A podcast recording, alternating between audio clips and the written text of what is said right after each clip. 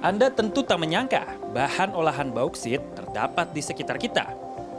Bahan mineral tambang berwarna coklat kemerahan ini terhampar melimpah di Kecamatan Tayan, Sanggau, Kalimantan Barat.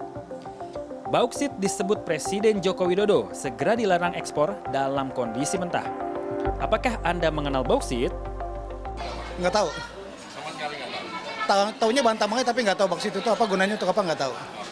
Bang, tahu nggak bauksit?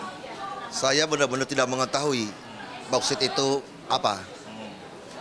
Dan termasuk dalam kategori apa dari tambang saya kurang mengerti mengenai bauksit tersebut. Boksit, setahu saya sih bahan baku pesawat terbang. Oh iya? Ya. Gimana cara prosesnya bauksit sampai jadi bahan pesawat terbang? Ya dari aluminium ya.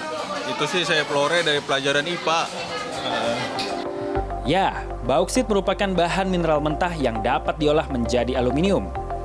Mobil, pesawat, pagar rumah Anda bisa jadi mengandung unsur aluminium ini. Bauksit adalah mineral tambang dengan kandungan aluminium oksida sebesar 47%. Bahan tersebut terbentuk secara alami di jenis tanah laterit atau tanah merah kaya aluminium oksida yang tercuci oleh air hujan.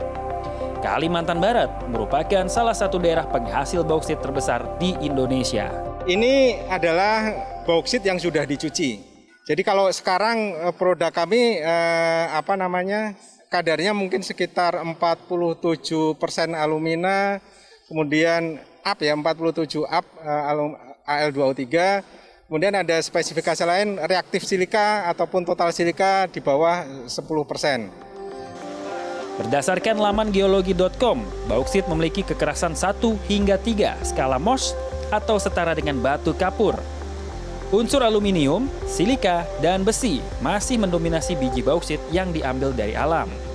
Saat ini, baru terdapat dua fasilitas pemurnian bauksit atau smelter, PT Indonesia Chemical Alumina menggunakan reaksi kimia untuk memurnikan biji bauksit menjadi bubuk putih alumina atau chemical grade alumina. Produk hasil pemurnian tersebut memiliki kadar aluminium setara 90%. khusus bauksit itu nilai tambahnya luar biasa besar, melebihi nikel. Sampai eh, aluminiumnya saja itu bisa sampai 8 kali eh, peningkatan nilai tambah.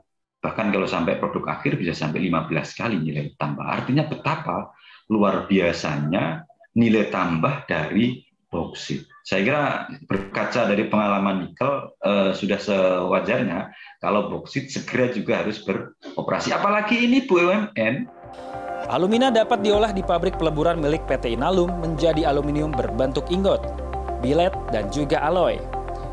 Ingot merupakan aluminium batangan yang biasanya akan dilebur ulang untuk dicetak menjadi berbagai macam produk seperti kaleng kemasan minuman dan juga makanan. Adapun bilet adalah aluminium berbentuk pipa-pipa panjang yang sering dipakai sebagai bahan konstruksi bangunan. Sedangkan alloy merupakan aluminium yang mudah dibentuk untuk rangka dan mesin otomotif serta bagian badan pesawat terbang. Biji bauksit memiliki nilai tambah menjadi 15 kali lipat jika diolah menjadi produk akhir aluminium.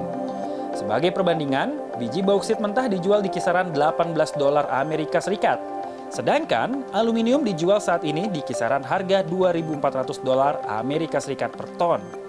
Selain masalah nilai tambah karena harga, investasi, teknologi, dan serapan tenaga kerja menjadi sisi positif hilirisasi yang dapat meningkatkan pendapatan dan perekonomian Indonesia.